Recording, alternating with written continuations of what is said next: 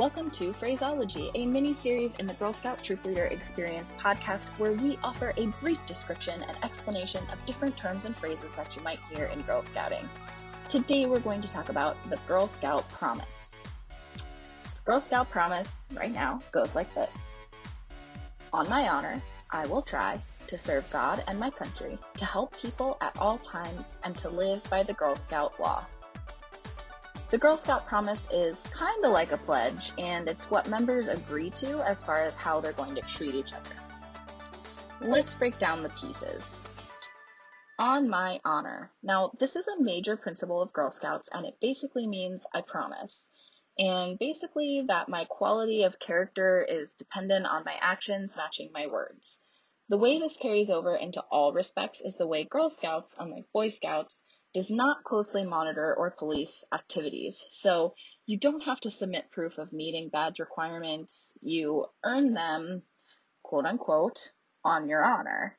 And anyone can walk into the Girl Scout shop and buy earned awards. So this is exemplary of the kind of fundamental principle in Girl Scouting that if we say we did something, you can believe that it's true. So the full first line is, on my honor, I will try.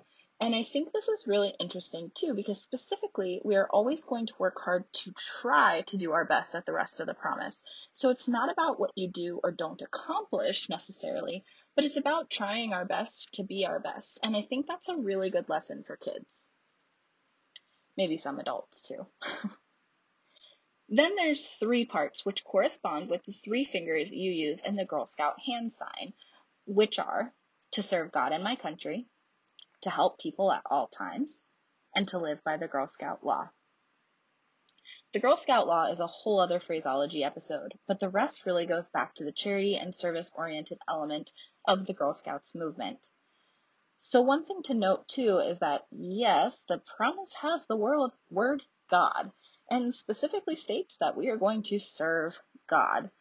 But Girl Scouts specifically says that you can either not say God at all and just say to serve my country, or you can substitute another word instead of God.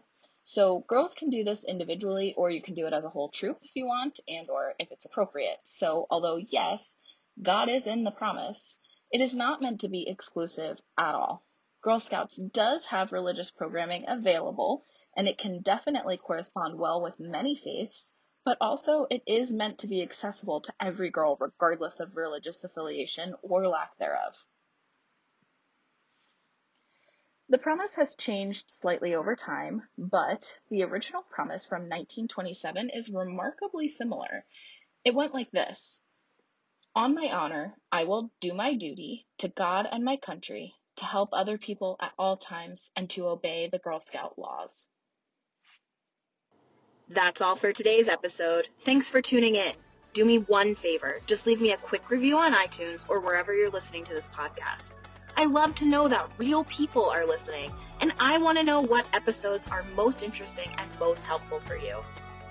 If you're looking for show notes and past episodes and all the resources we mentioned in this episode and others, check out the blog at buildinggirlsofcourage.com.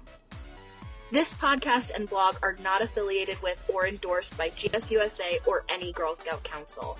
We're completely run and organized by volunteers and girls. To learn more about coming on the podcast as a featured interview or to nominate someone you know, reach out to me at girlscoutpodcast at gmail.com. We all have a story to share, and I'd love to hear yours.